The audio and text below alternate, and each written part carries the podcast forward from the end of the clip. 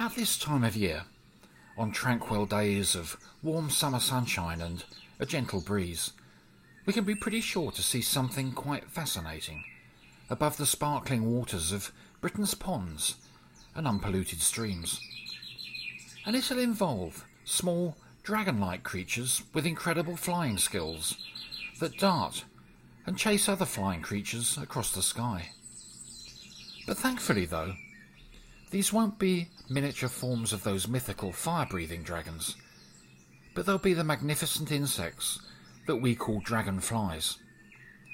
However, dragonflies and their closely related cousins, the damselflies, would certainly have been a common sight when, almost a thousand years ago, storytellers began telling tales of captive damsels and dragon-slaying knights.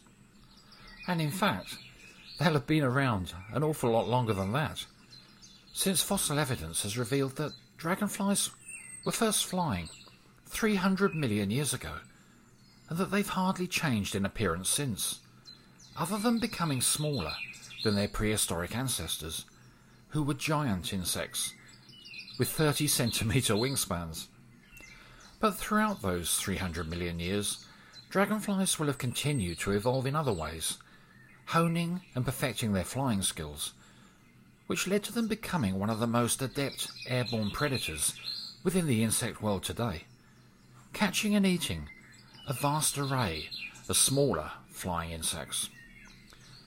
And here in Britain we have 36 species of dragonfly, which although similar in appearance to damselflies, are generally larger, and they'll always have their wings held open when at rest.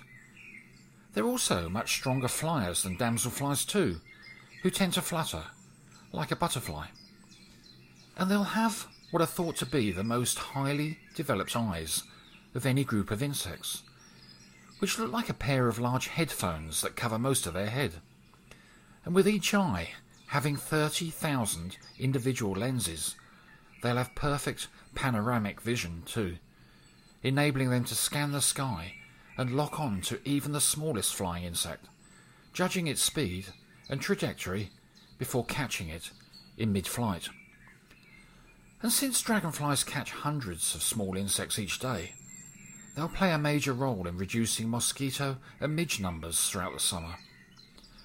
But alas, despite their unparalleled attributes as aerial predators, adult dragonflies only live for a week or two giving them just enough time to find a mate and secure the next generation of their species. So whilst the males spend their short lives catching food and vying for the females, the newly mated females will be laying their eggs into the water below. Eggs that soon hatch into carnivorous larvae that live underwater for up to two years, catching and eating other aquatic creatures.